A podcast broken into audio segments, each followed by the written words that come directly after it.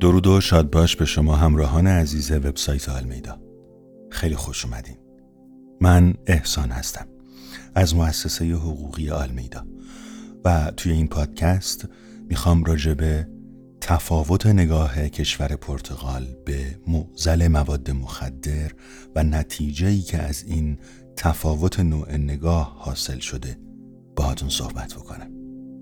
با من همراه باشید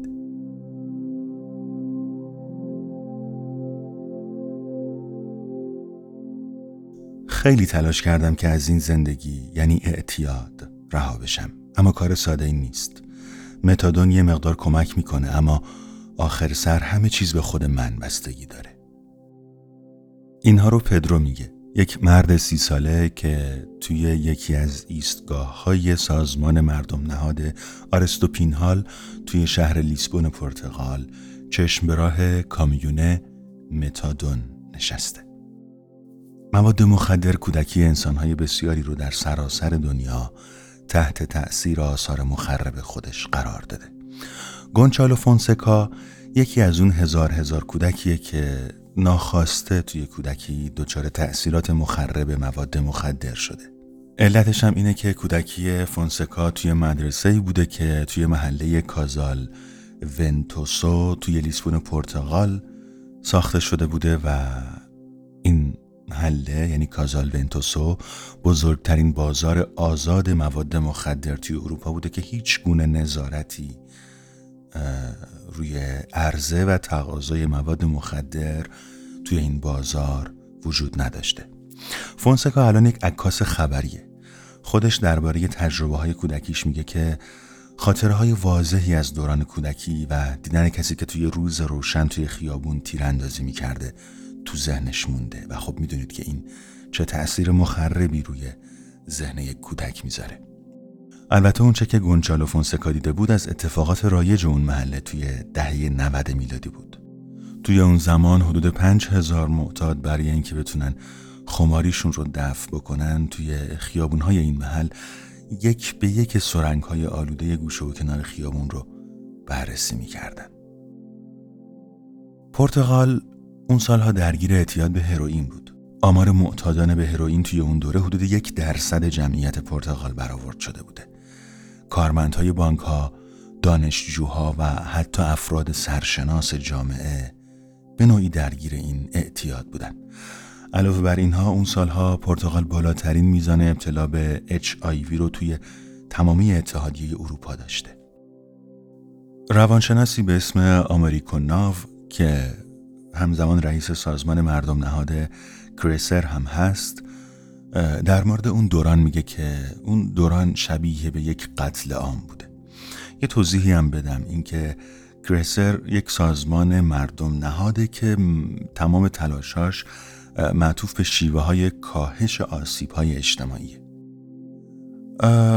آمریکا ناو در این مورد میگه که سال 2001 وقتی دولت داشته آماده می شده که این محله رو تخریب بکنه یعنی محله کازال ونتوسو ایشون مشغول رسیدگی به معتادهایی بوده که اونجا زندگی می‌کردن و در مورد اون دوران حرفای تکان دهنده ای می‌زنه. میگه که بدن بعضی از مردم اون محله پر بود از زخم هایی که کرم زده بودن و دست و پای خیلی هاشون به خاطر مصرف بیش از حد مواد مخدر قطع شده بود.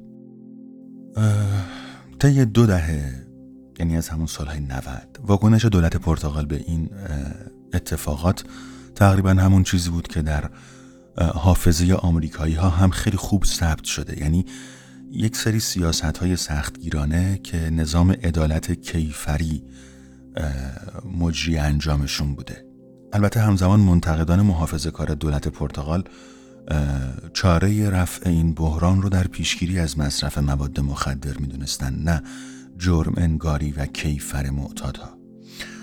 اما به حال در اواخر دهه 90 میلادی بیشتر از نصف زندانی های پرتغال مجرمای مواد مخدر بودند که این یعنی انباشت جمعیت بسیار زیادی توی زندان ها که اکثرا هم معتاد بودن بدون اینکه هیچ پیامد مثبتی داشته باشه. اون طرف اقیانوس اطلس هم توی دولت آمریکا همین شیوه اتخاذ شده بود. یعنی اتلاف میلیاردها دلار برای مقابله با مصرف کننده های مواد مخدر.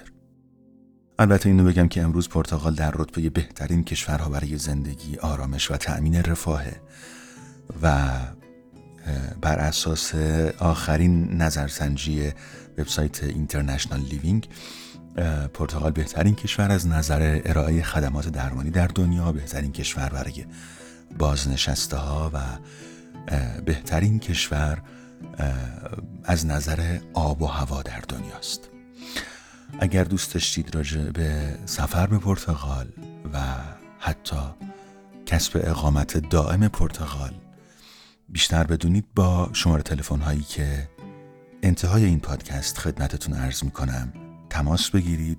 کارشناسای ما توی مؤسسه آلمیدا شما را راهنمایی می‌کنن و ممکنه این اتفاق بتونه مسیر زندگی شما رو به سمتی که سالها منتظرش بودید تغییر بده. برگردیم به بحث سیاست پرتغال در قبال مواد مخدر.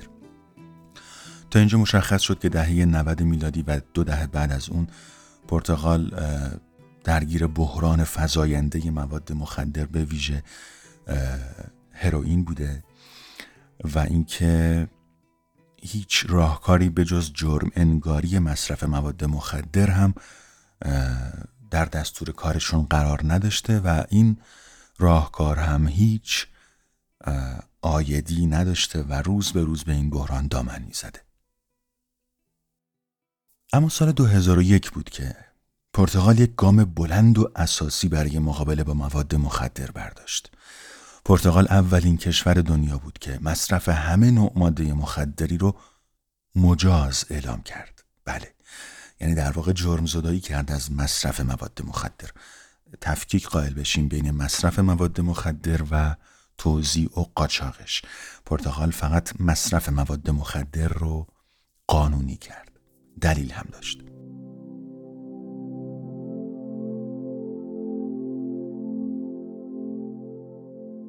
17 سال بعد از اون جریان یعنی بعد از اون که پرتغال اومد و از مصرف مواد مخدر جرم زدایی کرد کشور ایالات متحده آمریکا دچار گسترده ترین اپیدمی ابتلا به اعتیاد در تمام طول تاریخ کشورش بوده. مثلا توی سال 2016 حدود 64 هزار آمریکایی به خاطر مصرف بیش از حد مواد مخدر جون خودشون رو از دست دادن. رقمی که بیشتر از میزان تلفات انسانی آمریکایی ها توی جنگ های ویتنام، افغانستان و عراق برآورد شده. همون زمان مرگ و ناشی از مواد مخدر توی کشور پرتغال تا یک پنجم میانگین اتحادیه اروپا و یک پنجاهم میانگین آمریکا کاهش پیدا کرده بوده. بین سالهای 2000 تا 2015 هم ابتلا به HIV از 104 ممیز دو دهم مورد در یک میلیون نفر به چهار ممیز دو دهم مورد در یک میلیون نفر توی کشور پرتغال کاهش پیدا کرده بود. اگه بخوام به طور کلی خدمتتون ارزو کنم مصرف مواد مخدر توی جمعیت 15 تا 24 ساله های پرتغال که بیشترین آسیب پذیری رو در برابر مصرف مواد مخدر دارن نه فقط توی پرتغال بلکه در سراسر دنیا. این مصرف در این گروه سنی توی کشور پرتغال به طرز عجیبی کاهش پیدا کرده. ادامه این پادکست رو می‌خوایم از نگاه گونچالو فونسکا همونی که ابتدای این پادکست در موردش صحبت کردیم ببینیم. سال 2017 فونسکا سه ماه رو کنار یکی از گروه های همیاری به مصرف کنندگان مواد مخدر توی لیسبون گذروند. به این خاطر که فونسکا خیلی مشتاق بود که کمک هایی که مردم پرتغال به نیازمندان مبتلا به اعتیاد انجام می‌دادن رو ثبت بکنه و از اونها بتونه یک مستند بسازه. به ویژه توی این دوره ای که دیگه مصرف مواد مخدر جزو اولویت های سیاسی پرتغال نبوده یعنی همون بحث جرم زدایی از مصرف مواد مخدر. خود فونسکا در این مورد میگه که آمریکا و پرتغال کشورهای خیلی متفاوتی و تاکید می‌کنه به این مسئله که اگر توی کشور خودش شیوهی اتخاذ شده که کارایی داشته لزوما به این معنی نیست که توی آمریکا هم کارآمد خواهد بود. اما فونسکا این موضوع هم مطرح می‌کنه که نگرش پزشکی به مسئله اعتیاد به جای نگرش جرم انگارانه و درمان این بیماری نکات آموزنده فراوانی هم برای پرتغالی ها و هم برای سایر دولت های دنیا داشته. بیاین نگاهی بکنیم به سالهای ناگاهی و سردرگمی کشور پرتغال در برابر معزل مواد مخدر. سال 1974 که چهار دهه حکومت استبدادی پرتغال به پایان می‌رسه و مردم پرتغال از یک فضای بسته و استبدادی خارج میشن تازه بحرانهای اجتماعی و فرهنگیشون شروع به پدیدار شدن می‌کنه. اون چهارده اینقدر فضا بسته بوده که حتی مثلا خریدن یک کوکاکولا برای پرتغالیا غیر ممکن بوده.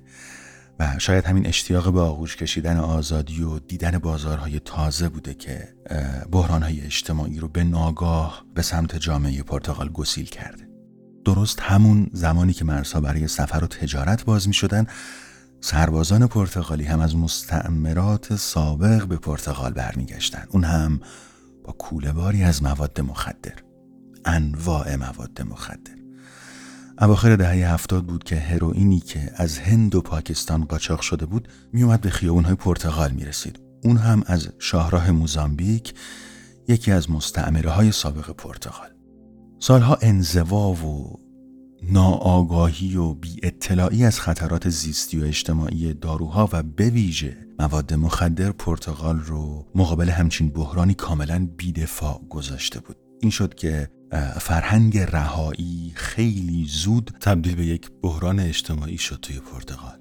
خیلی ها مصرف مواد مخدر توی پرتغال رو البته در اون دوران به تاون سیاه پرتغال تشبیه می‌کنن. یک پژوهشی توی سال 2001 انجام شده بود که توی اون پژوهش این مسئله مشخص شده بود که پرتغال البته پایین ترین میزان مصرف مواد مخدر توی اروپا رو داشته. اما مسئله اساسی اینجا نبود. مسئله اینجا بود که موارد مشکل ساز مصرف مواد مخدر به بحران اعتیاد توی پرتغال دامن می‌زدن. مثلا تزریق ماده مخدر یا استفاده مداوم از مواد مخدر یا کوکائین یا آمفتامین.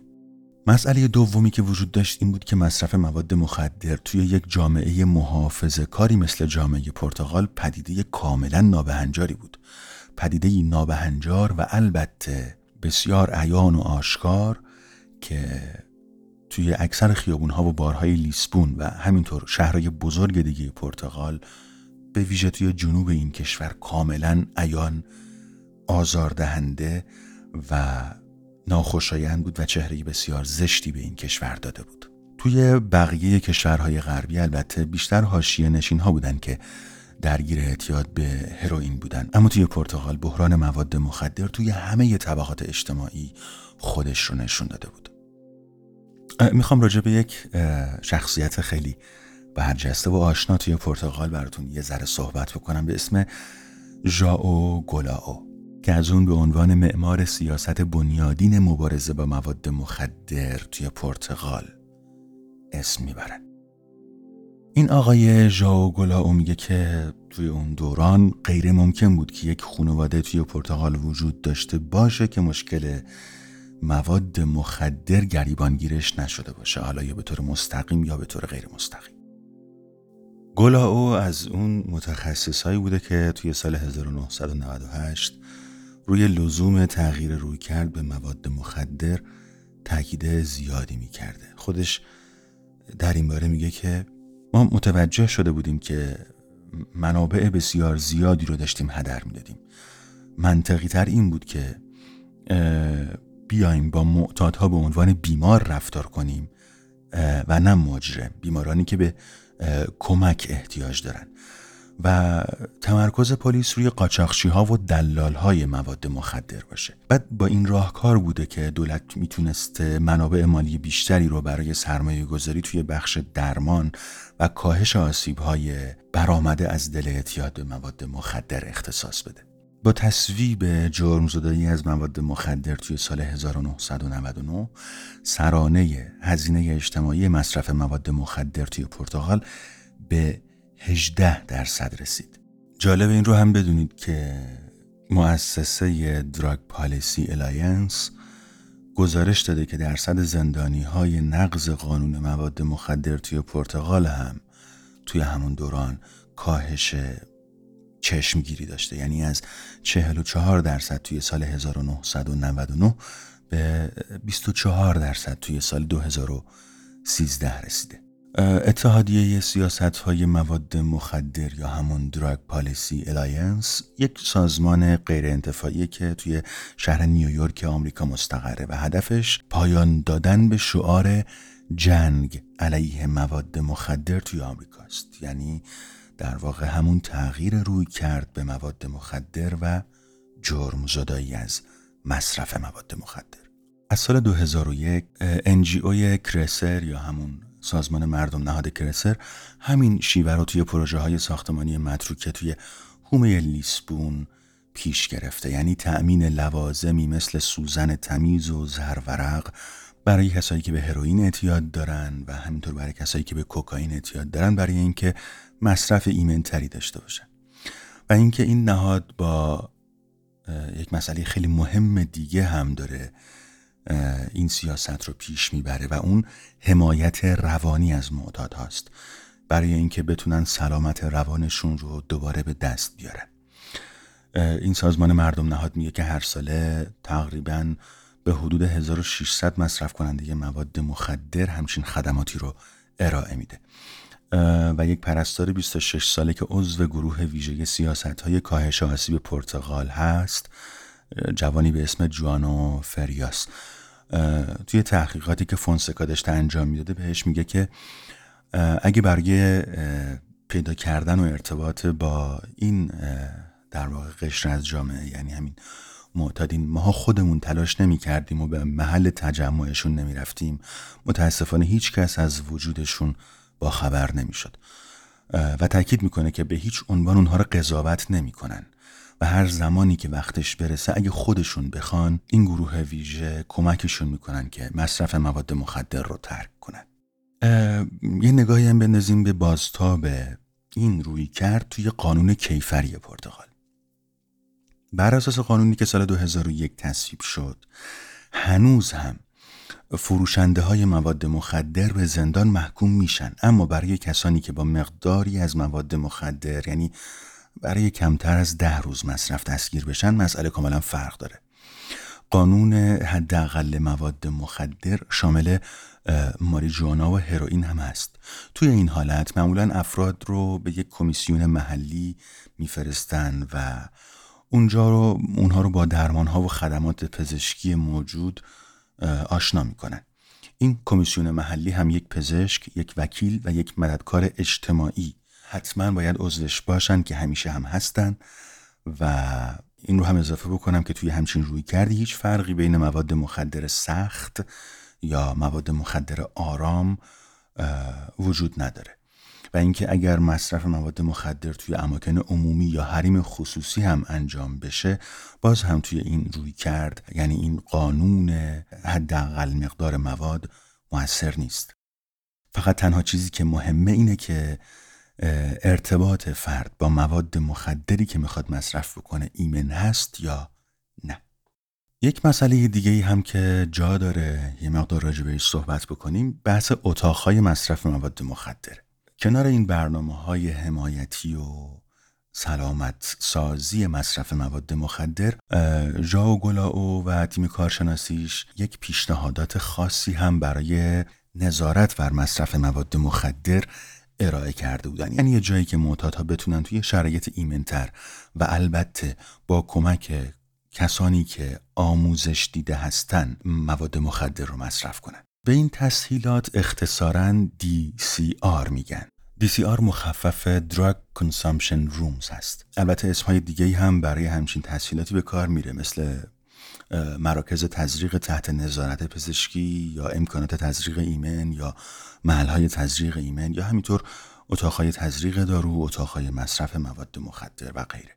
بعضی از این اماکن فقط لوازم تزریق ایمن رو فراهم می‌کنن بعضیهاشون هم لوازم تدخین و استنشاق مواد مخدر رو به طور کلی DCR ها یه سری مجموعه امکاناتن که شرایط بهداشتی و امنی رو برای مصرف مواد مخدر غیرقانونی فراهم می‌کنن و نظارت حرفه‌ای توسط کارکنان آموزش دیده هم بخش مهم و اساسی همچین سازوکاریه. البته پیشینه اتاقهای امن تزریق برمیگرده به سال 1986 که اولین بار توی شهر برن سوئیس ارائه شد و البته هنوز هم وجود داره. اون زمان دی های دیگه هم توی چند تا کشور دیگه از جمله فرانسه، آلمان، اسپانیا و یونان ایجاد شدند. و مثلا شهر ونکوور کانادا هم اولین دی سی آر آمریکای شمالی رو توی سال 2003 راه اندازی کرد. اما مسئله اینجاست که اولین کشوری که اومد و از مصرف مواد مخدر به طور قانونی جرم زدایی کرد کشور پرتغال بود. یه ذره هم بپردازیم به مسئله بلا تکلیفی ایالات متحده در مواجهه با مواد مخدر. اونجوری که شواهد نشون میدن این سایت ها یعنی همین امکانات آر می‌تونن زندگی خیلی از افراد رو نجات بدن. با کاهش آسیب های عمومی مرتبط با مواد مخدر همینطور سوء رفتارهای مربوط به انتقال HIV و هپاتیت C خیلی از آسیب های عمومی دیگه هم کمتر میشه و جامعه جامعه سالمتری میشه هم از نظر اجتماعی هم از نظر بهداشتی. اما توی ایالات متحده همچنان در مورد این سایت ها و این روی کرد بحث وجود داره البته کلان شهرهایی مثل سیاتل، سان فرانسیسکو، فیلادلفیا خیلی جدی دنبال ایجاد همچین سایت ها و همچین امکاناتی هستند. اگه بخوایم راجع به اینکه چرا هم هنوز هم روی این مسئله بحث وجود داره توی آمریکا صحبت بکنیم باید به یک مسئله خیلی مهم اشاره بکنیم و اون هم نبود قطعیت حقوقی توی آمریکاست مثلا دولت فدرال مخالف افتتاح همچین امکانات و همچین تأسیساتیه و از طرفی هم قانونگذاران ایالتی و محلی هنوز سر این مسئله به توافق نرسیدن. یه عده هم هستن که در مورد تاثیر منفی این مسئله روی محله هاشون ابراز نگرانی می‌کنن. رادیو ملی آمریکا یا NPR گزارش داده که توی حداقل 13 تا شهر و ایالت آمریکا یه سری اقدامات اولیه برای همچین اهدافی انجام شده. اما همه مراکز رسمی مصرف مواد مخدر توی ایالات متحده آمریکا همچنان درگیر بلا تکلیفیه. برگردیم به پرتغال. توی پرتغال هم روند پیشرفت اونقدر روند شتابان و سریعی نیست. البته درسته که بعد از سالها انتظار بالاخره سه تا مرکز رسمی مصرف مواد مخدر توی سال 2019 توی لیسبون افتتاح شدن. اما در مورد بقیه راهکارهایی که ژائو گولاو و تیم کارشناسیش برای بهبود بحران مواد مخدر توی پرتغال ارائه داده بودن. بعد اینو هم بگم که خیلی از اون سیاست ها اجرا شده و البته اثر بخش بوده. فونسکا توی همین تحقیقات میدانی که داشته یکی از اصول اساسی نگرش پرتغال به سوء مصرف مواد مخدر رو مطرح می‌کنه و اینجور میگه که اعتیاد به مواد مخدر چیزیه که تا همیشه وجود داره. هیچ وقت از بین نخواهد رفت. اما دو تا اتفاق مهم باعث میشن که تمایل به درمان و ترک مصرف مواد مخدر توی معتادها بیش از گذشته بشه. اولیش لغو مجازات های کیفری برای مصرف مواد مخدره و دومیش تغییر ادبیات جامعه نسبت به معتاد هاست یعنی مثلا قبلا با واجه هایی نچندان درست انگل اجتماع یا چه می‌دونم حالا مثلا توی زبان فارسی داریم مفنگی و چیزهایی که به هر حال عزت نفس فرد رو مستقیما مورد حمله قرار می‌داد با توی فرهنگ پرتغال هم با معتادها برخورد می‌شد. اما الان واژه ها خیلی همدلانه تر شده و این باعث میشه که معتادها خودشون رو جدای از جامعه تلقی نکنن. بین سالهای 1998 تا 2011 هم آمار افرادی که تحت درمان دارویی قرار گرفتن بیشتر از 60 درصد افزایش داشته توی پرتغال. و سه چهارم این افراد هم تحت یک درمان با عنوان جایگزینی مواد افیونی قرار گرفتن. یعنی به جای مواد مخدر غیرقانونی یک سری داروهای مجاز مصرف می‌کنن که آروم آروم بتونن مواد مخدر رو کنار بذارن. حالا جدا از سیاست مدارهای پرتغالی بحث مردم پرتغال هم بحث مهمیه و اینکه نگاهشون به اتفاقات جدیدی که توی پرتغال از سال 1999 به این ور افتاده چی هست هم جالب توجه می‌تونه باشه. سیاست های حمایت از معتادها و نقش آفرینی انکار ناپذیر گلاو و تیم کارشناسیش تونسته که توی هفت تا دولت محافظه کار و پیشرو توی پرتغال دووم بیاره. یعنی با تغییر دولت ها این سیاست دستخوش تغییر نشده. البته یه سری منتقده هم هستن که میگن فرهنگ مواجهه با مواد مخدر توی پرتغال یه مقدار بیش از اندازه سهلنگارانه شده. و البته یه سری از آمارها هم میگن که مثلا از سال 2001 به بعد افراد بیشتری مواد مخدر رو امتحان کردن. که البته نمیشه همه این آمار رو نتیجه این سیاست متفاوت دونست. خب خیلی علمان های اجتماعی دیگه هم وجود داره که ممکنه افراد رو به سمت مصرف مواد مخدر سوق بده که حالا اصلا نمی‌خوام راجع به اونها صحبت بکنیم. اما مسئله که وجود داره اینه که بحث مصرف مواد مخدر تحت نظارت و تحت حمایت قانونی دولت مردان پرتغال و مردم هستش. و این می‌تونه خیلی از آسیب های اجتماعی رو کاهش بده و جلوی ایجادشون رو بگیره. البته خیلی از سیاست مدارهای پرتغال توی این سالهای یعنی از سال 2001 به این ور تلاش می‌کنن که برگردن به همون شیوه آمریکایی مبارزه با مواد مخدر یعنی جرم انگاری مصرف مواد مخدر. اما با وجود همه اینا همچنان این سیاست جرم زدایی از مصرف مواد مخدر داره راه خودش رو توی پرتغال پیش می‌بره و اثرات مثبت خودش رو نشون میده. یکی از مهمترین دلایل تداوم این سیاست جرم زدایی از مصرف هم به خاطر حمایت عموم مردم از این مسئله است و مسئله دوم روی کرده سلامت محور این نوع نگاه به مواد مخدر به جای روی کرده تنبیهیه. بقیه کشورها البته همچنان بر سر کارکرد این روی کرد و نحوه انجامش اختلاف نظر دارن. اما توی این روندی که می‌خوان راجع به این مسئله فکر بکنن و تصمیم بگیرن پرتغال برای رسیدگی به وضعیت معتادهای جامعه خودش تجهیزات خیلی بیشتری رو در اختیار کارمندان مراقبت های بهداشتیش گذاشته و داره روز به روز این روی کرد رو تقویت می‌کنه و روز به روز حمایت بیشتری از معتادها انجام میده.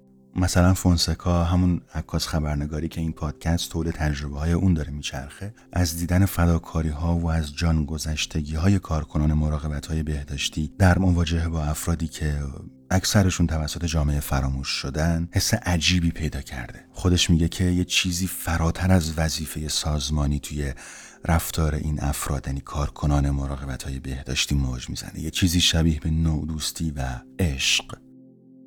خب پرتغال توی سال 2012 یه سری بحران های مالی رو پشت سر گذاشت که این بحران ها دولت رو وادار به پیش گرفتن سیاست های ریاضت اقتصادی کردن چیزی که برای ما خیلی آشناست. و یکی از پیامدهاش این بود که 1700 تا کارمند آژانس مستقل مواد مخدر رو اومدن با نهادهای دولتی خدمات بهداشتی ادغام کردن. فونسکا در مورد این مسئله هم میگه که این مراکز یعنی مراکز مستقل و سازمان های مردم نهاد همچنان هم بودجه کافی در اختیار ندارن. اما دو تا نهاد خیریه نیمه دولتی با وجود همه این مشکلات هر روز دنبال پیدا کردن معتادها و رسیدگی به اونها هستند این دو تا نهاد هم از روانشناس ها و مددکاران اجتماعی و پرستاران متعهد و دلسوز تشکیل شده. فونسکا میگه که این کارمندها کارمندهای این دو نهاد گاهی وقتا به خطرناکترین مناطق لیسبون میرن تا معتادهایی رو که نیازمند مراقبت و نیازمند همدلی هستن پیدا بکنن و یاریگر اونها باشن پرتغال هنوز راه خیلی زیادی رو جلوی خودش داره چرا که هنوز هم افراد زیادی هستن که با شرایط وحشتناکی دارن به مصرف مواد مخدر توی اون کشور ادامه میدن. اما فونسکا این رو هم میگه که اون چیزی که آمریکا و کشورهای دیگه می‌تونن از پرتغال یاد بگیرن اینه که با مردم با احترام بیشتری رفتار بکنن. پرتغال نشون داده که دولتها بدون صرف مبالغ هنگفت و عجیب و غریب می‌تونن کارهای خیلی بزرگی انجام بدن. کارهای ساده ای مثل تأمین وسایل امن و بهداشتی برای مصرف کننده های مواد مخدر. این شیوه توی برگردوندن زندگی این افراد به حالت عادی هم خیلی خیلی موثره و فقط برای تحقق همچین آرزویی تنها کاری که نباید انجام داد اینه که با معتادها مثل جنایتکارها رفتار نشه.